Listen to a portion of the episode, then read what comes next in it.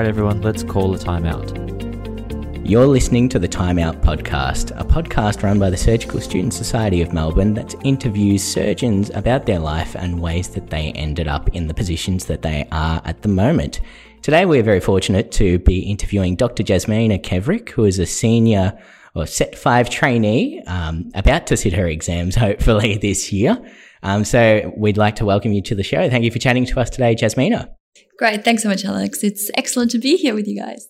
Um, so, for our listeners who don't know too much about you, would you like to introduce yourself or describe yourself a little bit more for us? Yeah, absolutely. So, as you said, I'm a SET trainee, SET 5 at the moment, in general surgery, and I'm currently doing a colorectal term at the Northern Hospital. Uh, the next question that we like to ask all our guests is uh, take us through your morning so far. How, how do you like to start your day? Um, this morning has been pretty um, sort of like to say chilled for us. Friday is often the time where we do our rounds a bit later, so about 7.30 or 8, which is not the usual sort of surgical time. But uh, Friday it is so. Um, and then we did our round and had a group coffee, which is something we really enjoy and we don't often get to do, unfortunately, in colorectal because it's very, very sort of busy on the go unit the last few days, it's it's mostly been um, seven o'clock rounds and then off to theatre kind of thing. So you really don't get the time to sit down with your group as much. So Fridays is uh, is our you know time to really get to know one another. So uh, we like to ask all of our surgeons this, but what are you listening to or reading at the moment? Oh, Alex, at the moment everything is about the FRACS exam. my entire life is just um, you know reading up on the surgical notes, um, operative notes. It's it's truly just been the last twelve months plus mm. have all been just uh, preparing for this exam. So um, you know if the exam wasn't there, I'd I probably I'd um, read uh, probably still surgical because SET training in, is really all about surgery. So I do I do try to do as much as I can just to prepare myself for this you know. Mm, mm. So uh, not too much reading for enjoyment at the no, moment. No, not at the moment. It's yeah. it's a different kind of enjoyment. It's you know, yeah. it's a surgical enjoyment, I'd say. yeah, yeah, the love of new knowledge. That's right. so, what is one thing that you can't live without? That's a very good question. Um, I'd say it's it's an ambition. I think in life, it's it has it served me very well. Um, being able to pursue knowledge, uh, new things, um, new adventures, experiences. So I think if I didn't have an ambitious life, I think I'd, that's something that I just absolutely wouldn't be able to live with, without. You know, it, allowed me to see many different countries, meet uh, many different people from different walks of life, and just uh, you know experiences not just in medicine but also other areas has has been very good. So I couldn't live without having that sort of personality aspect to to my life. So I think I think you're probably the first guest who's uh, given us a personality trait as opposed to an object so far. But that's great. That's great. Um, definitely ambition needed in the, in the surgical career. Um, I guess a, a slightly more lateral question then: If there was one profession outside of surgery that you could try, what would it be and why? Uh, I would definitely have to say I'd like to try being a pilot. I think it's it's it just takes you from one place to the next. Um, you know, it gives you different experiences, and you have an incredible responsibility that you're taking on at the time. And I think it's very similar to the sort of surgery, which is what you know we do day to day. But it's it is very similar, but different on so many other levels you know the sense of responsibility to something in life the ability to um, you know be working part of a team and just being able to make a difference in someone else's life. And although it's just you know uh, taking someone from one place to the next it is a big um, responsibility. Definitely wanting to do that if i didn't do surgery. Very interesting. So you mentioned that one thing that you can't live without is ambition. Have you always been an ambitious person? Like what are, what are your earliest memories I grew up in, in Bosnia and um, we had, uh, you know, the first few years it was great. I had a great childhood, but of course we had a civil war. And during the time I was, you know, we, we didn't, we weren't able to go to school or anything, but I was very ambitious to learn new things. So um, even without any schooling, I encouraged my parents to teach me all I could about, you know, mathematics and um, and you know different languages. So when we moved to Germany after after the war, you know, picked up the language very quickly. And I was very ambitious to, to move and learn the language and be able to, you know, make my dreams come true, so to say, yeah. uh, in a different country. Um, and then when we had to move again, coming to Australia, it was very similar. It's again coming to a country where you don't know the language, but you just wanted to be better in every aspect of your life and you wanted to learn new things. And I think that ambition really drove me to just fulfill the requirements that I needed to do. Um, and just push myself very hard to achieve everything along the way that I wanted to.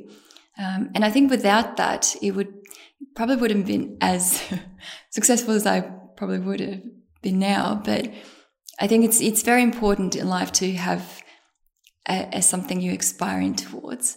And it may not be obvious at the beginning, but even little things along the way, you know, um, are very helpful to get you uh, achieve down a track. Yeah, definitely, definitely. So you mentioned that your parents, um, you know, you you were very thirsty for knowledge. Were they medically inclined as well, or medically trained, or no? My my parents are in a business um, sort of sector, but my dad did um, start uh, psychology sort of career, but unfortunately, I was um, stopped due to war. But they they were both very keen to have their children educated and not miss out. So we were homeschooled uh, for good six years of my life. Um, and then when I went to Germany, I went straight into school, and it it served me very well having that knowledge very early on from my parents. Um, so you've talked about your parents. Do you have any siblings or? Yes, I have a younger brother. Um, so he's also here in Australia. Um, he's uh, followed my parents' pathway. Went into business. Um, I am the only one who's ended up in medicine in my entire family. Yeah, yeah. and I knew very early on that I wanted to do medicine. It was, you know, when I uh, think back the experience that I had during the war, there was no other question about it was always going to be medicine. It was always going to be, you know, surgery, general surgery, trauma, and you know, abdominal surgery. What is your strongest memory that you were like, yeah, medicine has it's got to be medicine for me? Yeah, so it was when I was young. I was, I believe, eight or nine years old in Bosnia, and I experienced the first time um, seeing a trauma surgeon attend to, you know, a trauma and seeing them work on uh, the, the, patients around them, um, resuscitating and, you know, stopping the bleeding and actually saving lives. That was the moment where I was absolutely inspired. And I knew that was one day had to be me. So yeah, that was, I distinctly remember that moment. Yeah, that's very inspiring. And I guess uh, with medicine the way it is now, you know, some people a bit later in life, some people a bit earlier in life, but it seems like that was quite formative for you. Never too early, never too late, right? Yeah, yes, definitely. Um, so we've had a little bit of a look at a book that you've written, No Place Like Home Australian Stories by Young Writers. Within that particular chapter, there was a strong sense of rejection. You weren't respected. Could you elaborate a little bit more about about what you wrote in that chapter and how you were feeling at the time?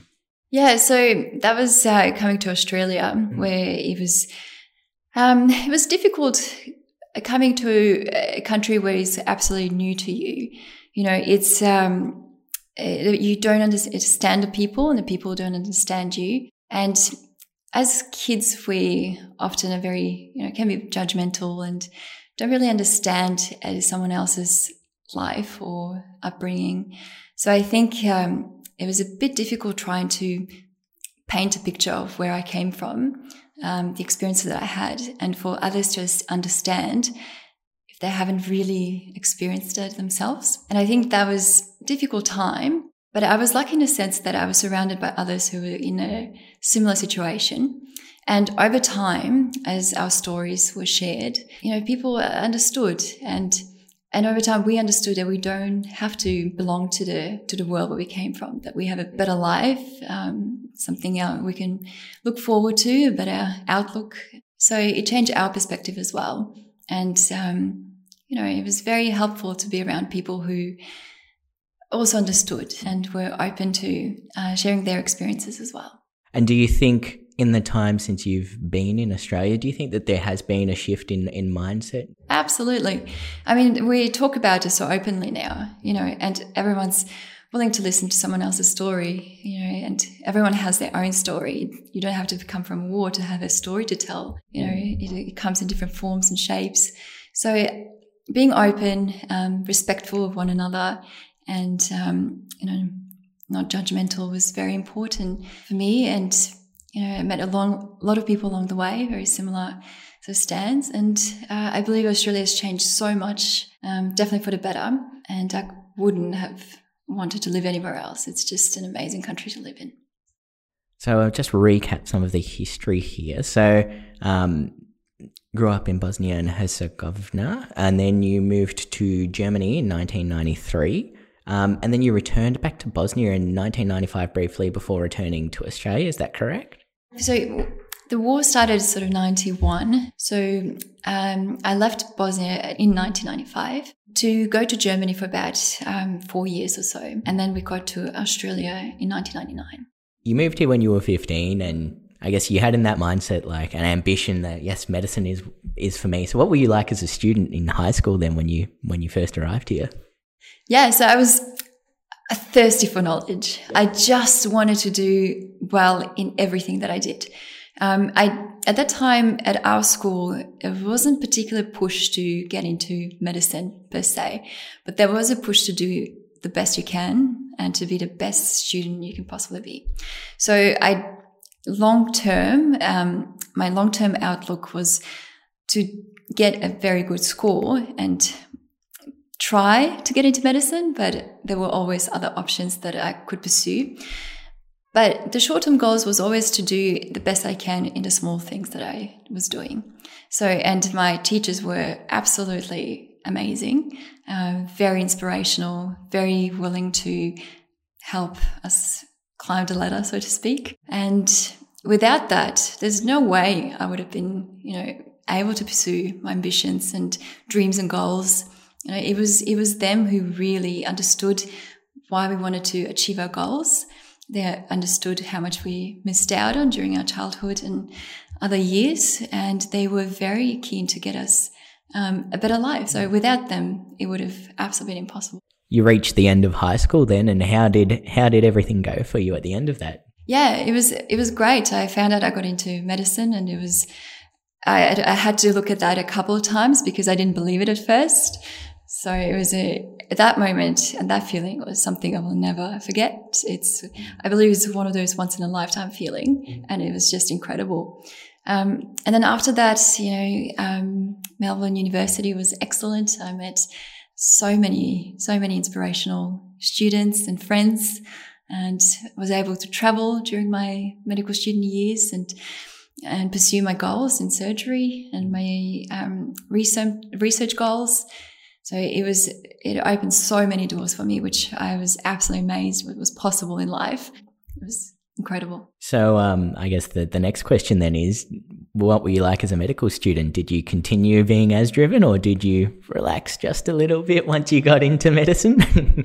I think I was a bit more relaxed. I think at that point, I, I was just so happy and just so thrilled to be able to achieve that goal that I was able to, you know, start to help others achieve theirs, um, particularly students from my own school and also from disadvantaged backgrounds. So that's when I started um, working with others from the social sector to organize, you know, um, events and education for the non-English speaking background students and also from disadvantaged background students to, to help them along and to say, look, it's possible. Anything is possible. We live in Australia now.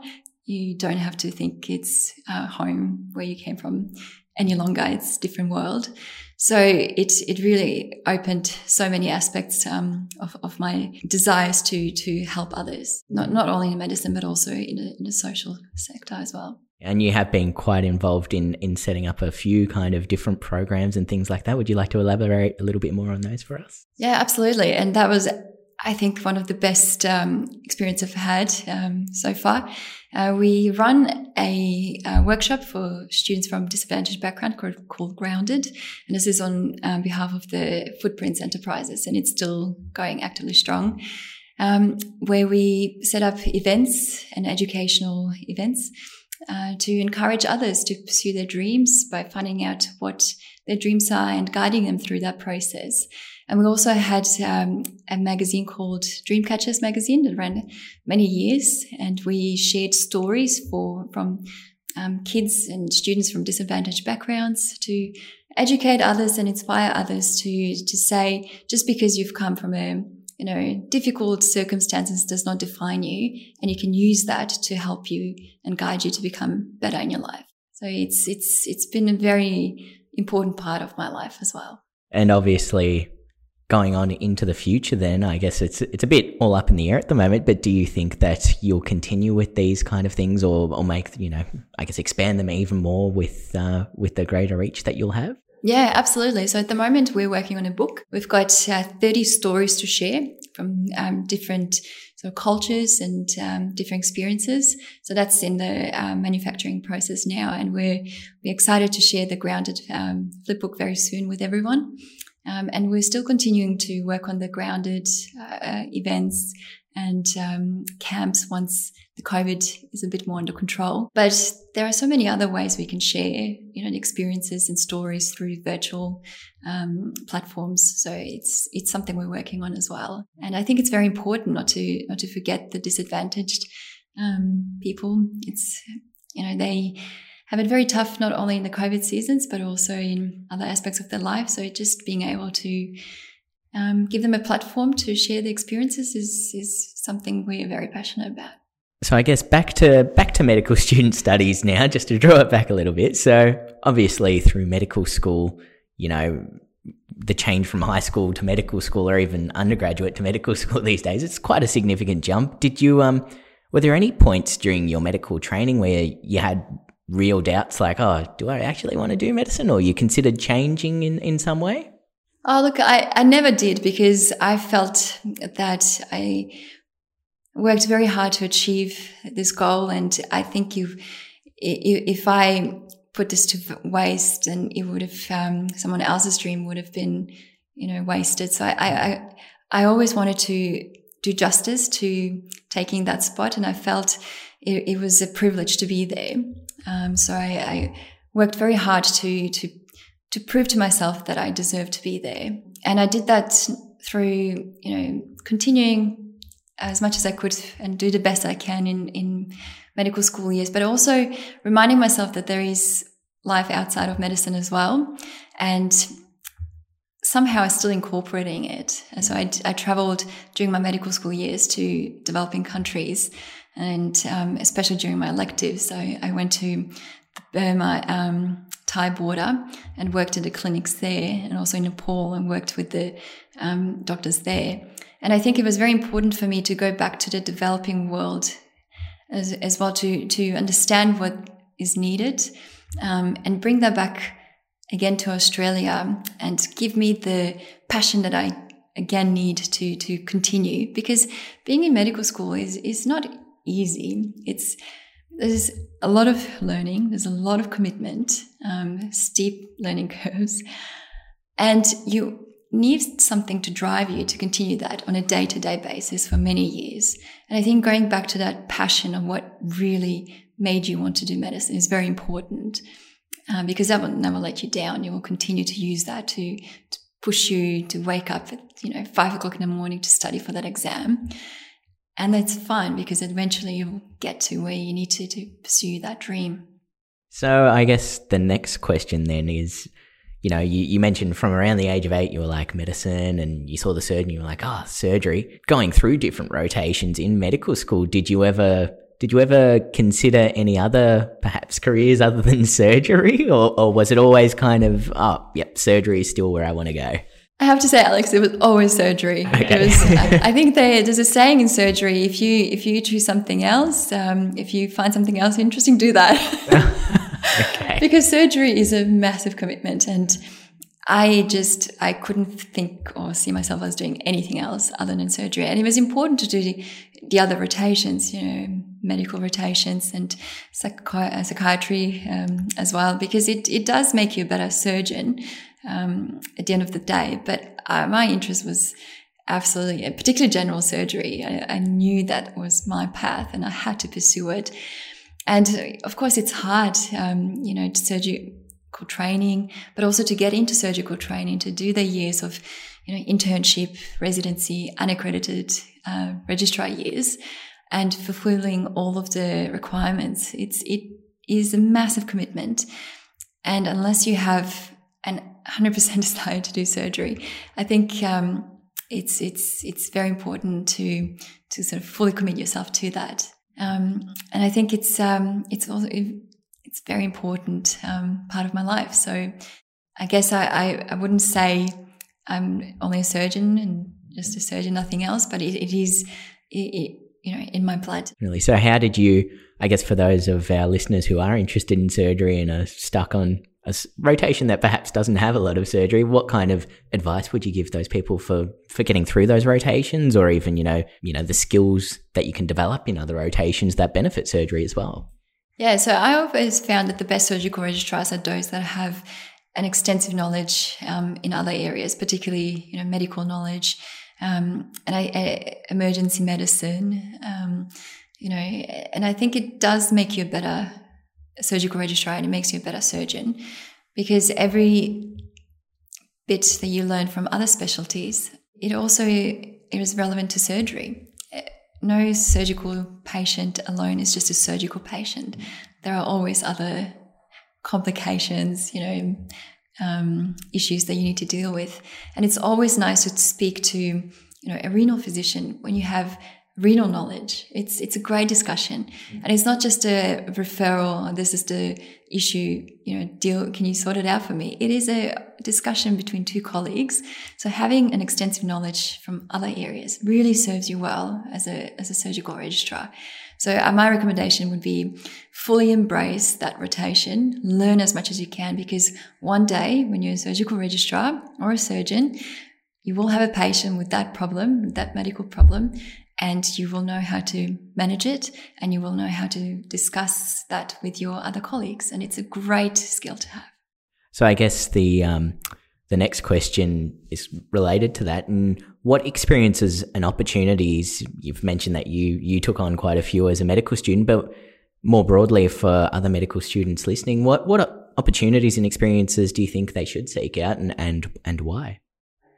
I think they should seek out the opportunities and experiences that are, they're passionate about because that is the number one factor that they will, that it will allow them to continue pursuing the knowledge, the inspiration to have that end goal. Um, so my advice would be for research in particular. I think research gives you a broad and specific knowledge to a particular um, specialty.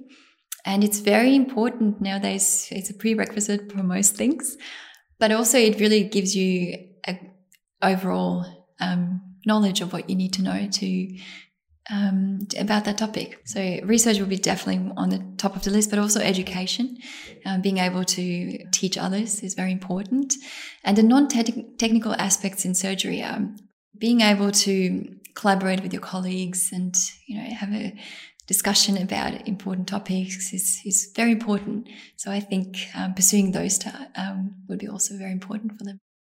Okay, so you graduated from Melbourne University in 2010 and then you moved to the Monash Hospital and, and completed your internship and residency there. So how did you find that experience, I guess, moving from, you know, kind of home hospitals of, of Melbourne University going over to Monash?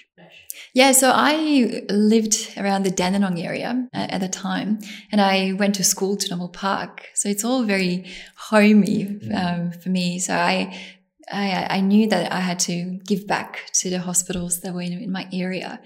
Um, and it was a wonderful experience. I had absolutely amazing internship year. It was incredible. I had three surgical rotations and um, one was colorectal uh, and two general surgical rotations. And I absolutely loved it. And I had one medical rotation in the country at the Latrobe Regional Hospital, and it was amazing. And on my first day, it was quite a wake up call where I had a code blue and started CPR. But I was very well supported. And I knew at that moment what it meant to be supported in a unit that was busy. And I knew that, you know, when you've been well supported, you can do a lot of good things mm. in, in internship. So I always try and do that for my interns now. And I did a psychiatry rotation as well. And it was very important as well because now I can have the discussion with my patients and openly discuss depression. We uh, we had a little bit of a look, in and you went from Monash, and then you did a year of residency at the Alfred Hospital. How did you find the switch up between those two hospitals?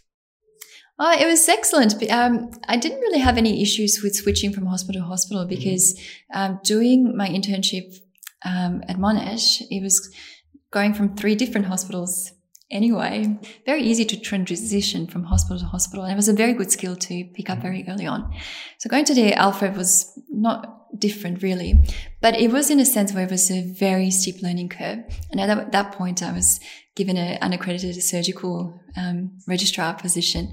And it was an absolutely incredible experience, particularly in a trauma um, rotation where I learned so much in, in three to six months. And I, at the end of that year, I was very tired. I was working a lot, but I was absolutely full of new knowledge and met incredible, incredible surgeons and ED physicians. And that was an experience that um, even to this day serves me well because I can look back and say, this is how you treat a trauma surgeon, a trauma patient. Yeah, yeah. I was about to ask about that. I was like, the Alfred being one of the trauma centers. Yeah, you got got to get. You have um, to do trauma at Alfred. you can't not do it. and I guess it's just stoked that flame a little bit further for you. So after your year at the Alfred, you then moved back to the Monash Hospital. Um, and at that point, when when did you actually become an accredited surgical registrar and get onto the program? Yeah, so when I moved back to Monash, I did a six months uh, rotation of clinical and six months of teaching, which is something that the Monash offered at that time. And that was a great experience. And after I finished that year, uh, the following year, I was a set two trainee. So in the year of six months um, of teaching and six months clinical, I was able to complete my GSSE exam, complete all my uh, research requirements, and um, uh, obtain a spot on the set training. So it was a very successful year at that time. And so the next year, um, it was set two. So that was a, an interesting, again, transition. But I was lucky in a sense that I had a few years of unaccredited year experience. So it wasn't a major transition from being a, perhaps a resident to a registrar suddenly. Whereas I, I had enough experience to feel, to feel comfortable in the set two position. And I came to the Austin um, because it had uh, amazing rotations. I was able to go uh, to Victorian hospitals, but also Tasmania and Alice Springs. And it mm-hmm. gave me even more experiences that I needed to pursue that uh, role as a general surgeon and also a subspecialty surgeon later on. Uh, now that I'm set five and sitting for the exam, it's looking back, it's been an absolutely amazing year, years. Um, although hard at times, surgical training can be difficult. There's steep learning curves. Um, uh, there's it's pressure. It's you know it's dealing with someone's um, life on table, and of course I always had supportive surgeons, colleagues. So in that sense, it um, it was very enjoyable, and um, looking forward to next stages of my career. Yeah. Yes, yes, if everything goes ahead this year for us. um, so I guess a little bit more, can you demystify for us what advice would you give to people now who are interested in joining the SET program? Obviously, you know, it's it's getting more and more difficult, but what advice would you give them if they were wanting to pursue that kind of career in surgery? Yeah, so my greatest advice is don't be alarmed of doing a few years of unaccredited registrar years. These are the best years of your career because you will learn a lot during this time and you will have the support not only from your set trainees but also from the fellows and the surgeons. So take this as a as years where you pick up most of the knowledge. Um, and don't be disheartened if you have to do a few more extra years because you didn't get onto this training program. Because once you do get on, it will serve you well. You will have experience you will have the knowledge um, and it will make your set life a lot easier. And don't forget to do the research. Um, it's something that the college really looks favorably. So do that. And if you're interested in any particular areas, um, doing a high degree such as a master's or PhD is also looked upon favorably. So continue doing that, but don't forget to have a life outside of that as well. It's you know, if you enjoy travel, continue traveling. Don't feel like it has to be all about um, surgery. It's important to bring other aspects of your life into the surgical field as well. Um, and it, I guess you've mentioned research a few times now. So, is there any particular research field that you're passionate about at the moment, or that you're looking at at the moment? Yeah, so I, I'm lo- I love research. I, I, love the ability to collect the data, analyze the data, data, and then publish something that you've um, analyzed and collected, and you have something to say uh, that you're passionate about. So, my main passions um, about surgical education and also um, upper general surgery, um, upper GI, and breast surgery. So, a few areas. Um, the I suppose looking back, the greatest um, research projects that I have done. So, so far has been about mental health in surgical among surgical registrars. And this was about three years ago where we found that the mental health of our surgical trainees was not as good. Uh, in fact it was lower than the general population in australia. And it was important to highlight that topic and it was the first project that looked at that. Um, and since then um, we've been able to sort of talk more about it and highlight the issue that it's in, important to bring well-being um, in a even in a busy surgical world. We have to sit down, talk about it, think about it, and talk about it. And other aspects would be other general surgery, trauma surgery, um, my latest project that I've finished was looking at gastric sleeves, um, and we found that it is the most common operation that is performed in Australia, in the uh, private sector. So certainly, the world is changing and constantly changing, and I think it's great to have research to show that to the, to the world, and it's I'm so happy to be part of that. So I guess beyond that, then uh, a few a few previous surgeons that we've talked to have mentioned that mentorship is super, super important when getting onto a surgical career. Are there any people in your life who you consider mentors and who have helped you along your way? Oh, absolutely. There's so many. And every hospital I go to, uh, you know, there's one or two at least of the either registrars or fellows or surgeons that you just look up to and they inspire you. Um, so when I was working um, in Monash, um, certainly Paul Cashin was very inspirational. He's the uh, currently uh, head of the surgery at Monash Health, and he was a, a great mentor. Um, and I, I, think when times got tough, he was able to, you know, sit me down and say, "This is not the end. Keep going. You know, we all fall down, but get up and off you go." Um, and um, yeah, it's very important to have that person at times when you really need them. Sumit Toshniwal uh, definitely has been a, another surgeon in general surgery. It's been very inspirational and uh, a mentor to me. Kate Martin at uh, Alfred uh, has been excellent. I can't speak more highly of her. She's an absolutely incredible surgeon and human being. Um, and you know, here at the Northern, so many, so many surgeons I can name. Um, Mr. David Bird. Um, there's Wanda Stelmach, you know, so many inspirational surgeons, and each one of them uh, that you look up to and they shape you. What do you think has been the most challenging aspect of your surgical training to date? I, I think the steep learning curves that we experience in surgery um, is something that you have to adapt very quickly. Um, our rotations go for about six months, and in the six months, uh, we have certain criteria that we have to meet, and it's it's very fast paced. You have to learn the new skills. Um, you know, there, there are other fellows that you're working with and you're, you're sharing the uh, opportunities. So it's, it's, um, picking up as much as you can in a very short period of time so that when you finish your training, when you become a general surgeon, when you're in the country on call and that patient comes through, you want to look back and say, yes, I've been taught that very well and I can use that skill and put it in practice now. Mm-hmm. So it's it's being able to say at the end of the six months, okay, I feel competent enough to do this. So that's something that we discuss with our supervisors at the end of each assessment and every term. And I'd always like to achieve that point. Of course, general surgery is many aspects, many aspects and many surgeries. So it's not always possible to, to be at that point. But it, as long as we understand at least the principles, um, and be able to call a friend when you need, I think that's um, something we can achieve. Um, and what aspects of your surgical training have you enjoyed the most so far? It's uh, being able to collaborate with so many amazing people. I think um, that's certainly the greatest aspect.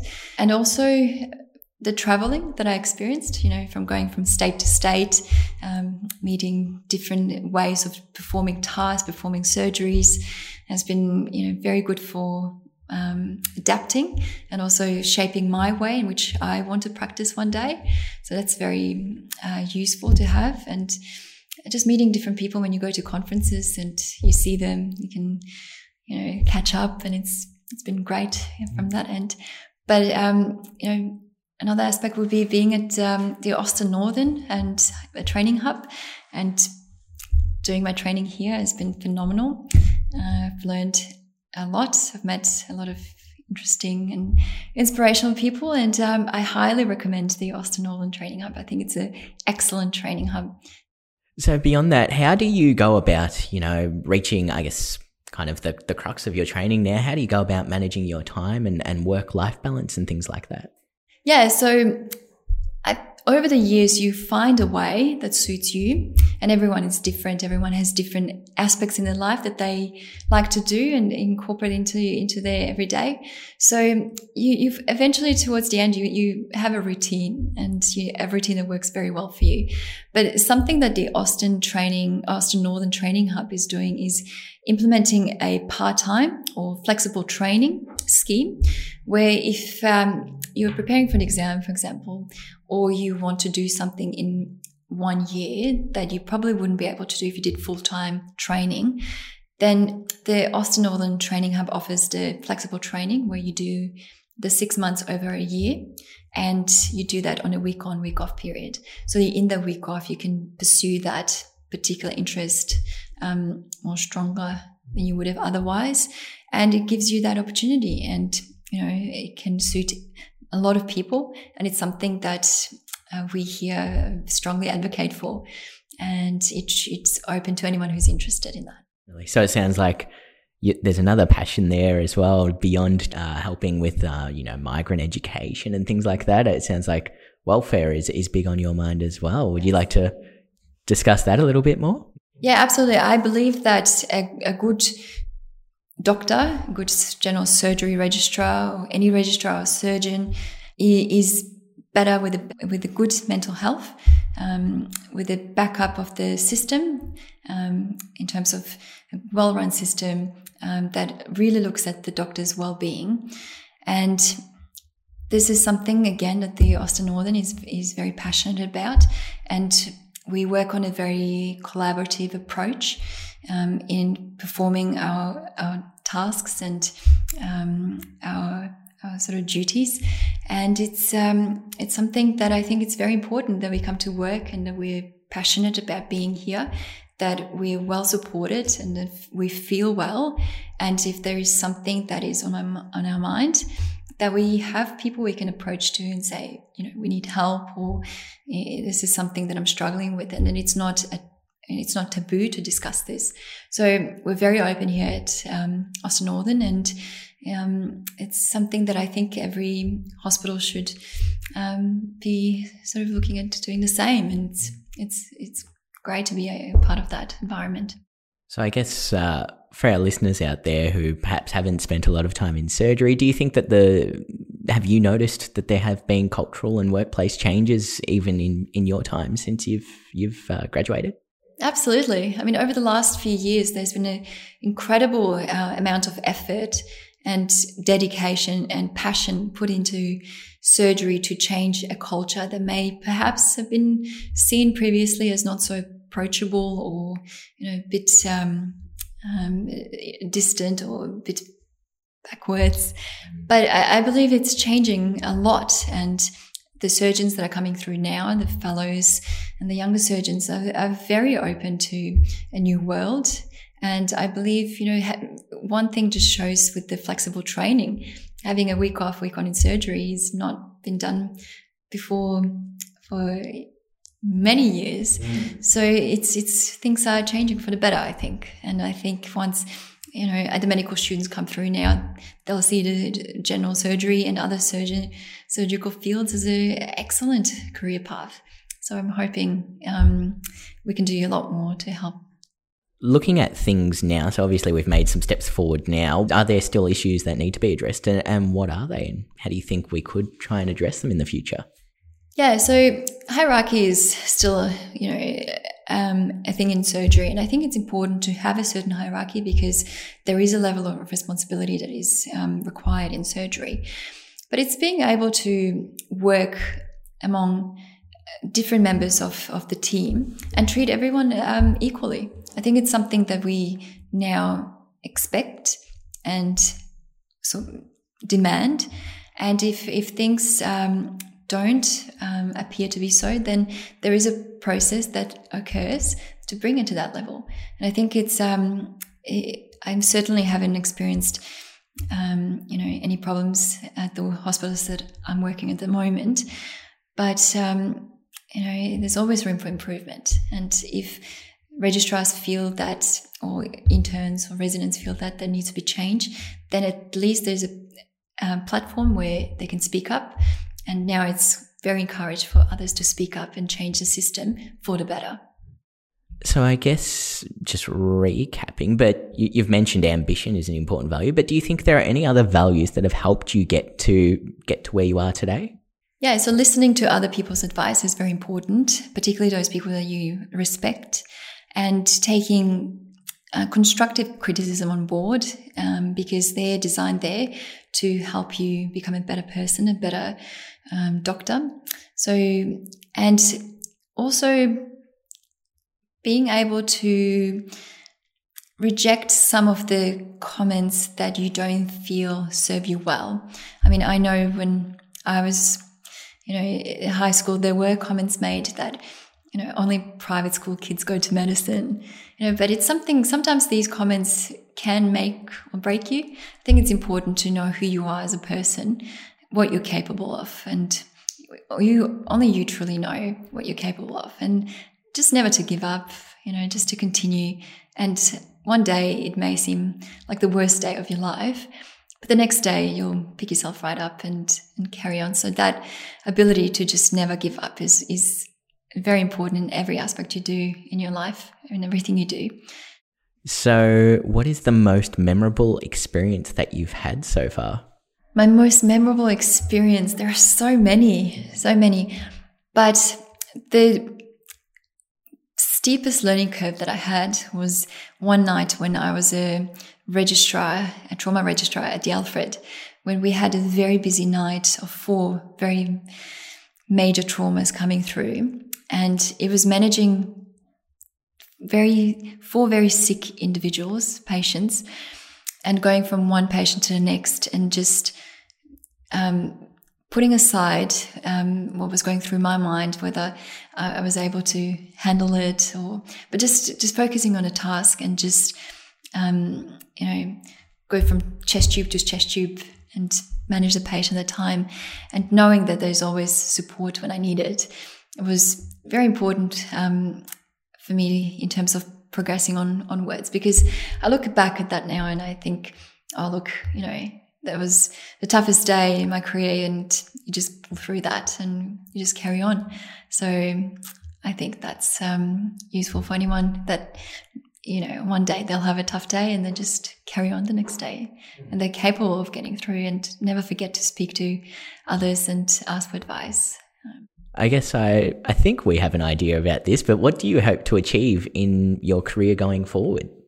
Yeah, so one day I hope to still um, be able to pursue my um, long term goal of um, returning to developing countries and using my general surgical skills and trauma skills um, and being able to provide the service to the world that really needs it. Um, so I'm hoping to continue that uh, in many years to come.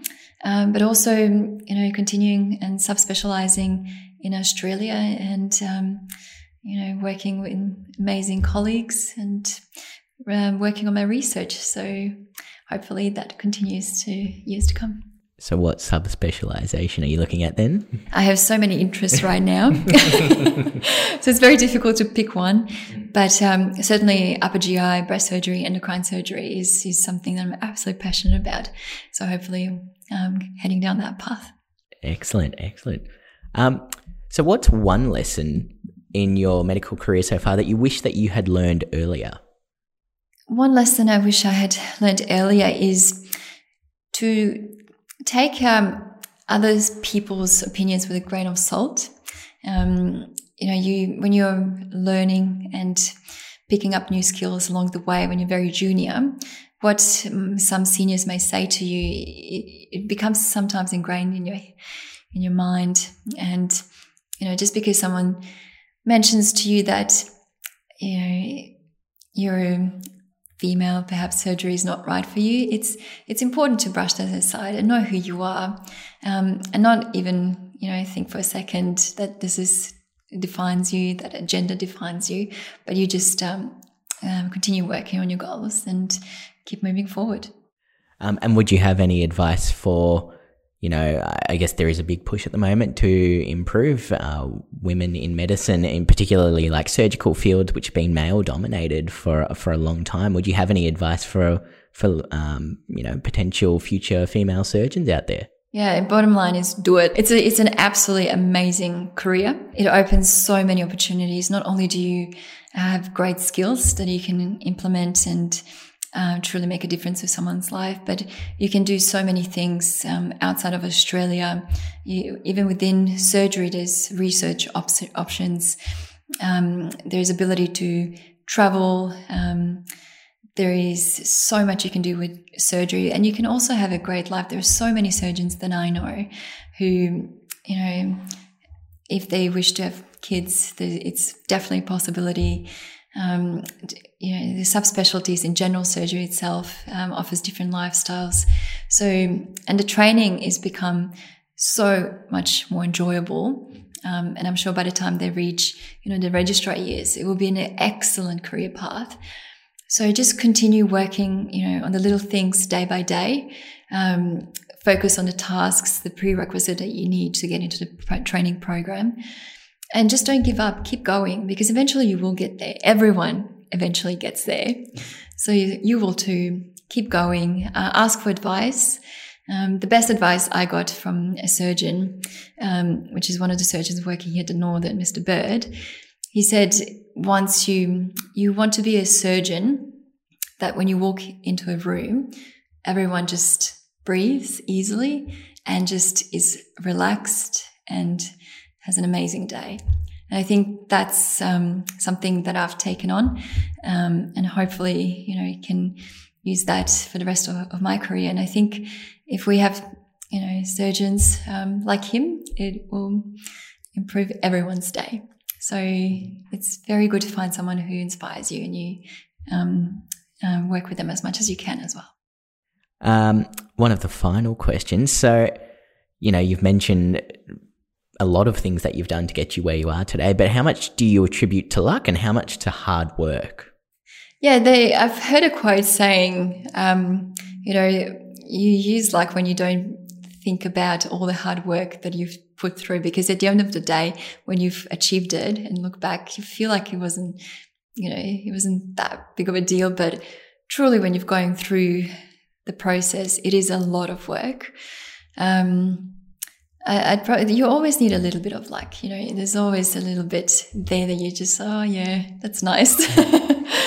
it's uh, but truly in surgery, it certainly it certainly is all about your dedication, the amount of work you put in, um, the the people you interact with, and the skills and advice you uh, gain from them. And I think if you're overall truly just in, interested in, you know, doing the best you can and being the best sort of registrar or surgeon that you can be, everyone will be open to helping, you know, help you get there. because we all want to work with people who are inspirational, you know, who are passionate about what they want to do because you want to wake up and say, yes, I'm looking forward to working with that person today. So I think it's just um, trying to be that person every day. Now, last question. Uh, we're heading into the weekend. So, what can we find you doing this weekend? This weekend, Alex, will be all about studying. it is all about studying, but also, um, you know, it, it is it is COVID season, so we're not allowed to. In my study group, we'll have to do it over Zoom. So we tend to dress up for Zoom as well. You know, we have our ways to keep ourselves entertained. Yep. But I also have um, a bit of renovating to do at my house, a bit of gardening. So during my break times, um, I like to just relax a little bit and um, see my garden grow and hopefully um, I have more time to pursue that a bit as well. But yes, otherwise I would be traveling. yep. I would be, um, you know, out with my dogs and uh, my partner and just, um, you know, enjoying that aspect as well. It's very important to, to have that home life to you come, come home to. I will not take up any more of your very valuable study time then, and uh, we all wish you the very best. I'm sure that the exams later on in the year will be a breeze for you based on those Twitter questions that you have been posting. I hope everyone enjoyed that. yeah. Would you like to uh, mention your Twitter handle for those who use Twitter out there? yeah. So if you're interested in the uh, spot questions, um, just head to at doc Yasmina. Um, and you'll find them all on there with some excellent comments from surgeons all around the world. and um, hopefully later down the track, we can have some more of those. Definitely, definitely. all right. Well, uh, thank you so much for being our guest today, and we hope that uh, we hope that you enjoyed this experience. It wasn't too bad or too chaotic. it's been absolutely fantastic, and thank you for including me in this. And I hope your listeners have. Um, gotten something out of this, and hopefully uh, they pursue surgery, particularly general surgery, because um, I think it's an excellent um, career path. Thanks so much for tuning into today's episode of the Time Out podcast. If you'd like to hear more from us in the future, please consider subscribing to the show on the Apple and Spotify podcast platforms. If you'd like to contact us or have any thoughts that you'd like to share, please do so via our Facebook page, the Surgical Students Society of Melbourne. The Surgical Students Society of Melbourne would like to thank our two major sponsors for 2020 the Medical Indemnity Protection Society and the Department of Surgery at the University of Melbourne for their ongoing support. Please find in the show description a link for the Department of Surgery's e learning module entitled Pathways to Career Progression, as well as two links from MIPS for students. The Surgical Students Society of Melbourne would also like to thank Michelle Andrews, who's the co host of the Shameless podcast, for her support in helping us to put this program together. You can find the Shameless podcast on Apple and Spotify podcasts as well. This episode was edited by Karen Gunatilaka and Alex Grogan. Special thanks to Jenny Pham and Rashan Kari for their help in organising today's guests. My name's Jason and I hope that you'll tune in again soon.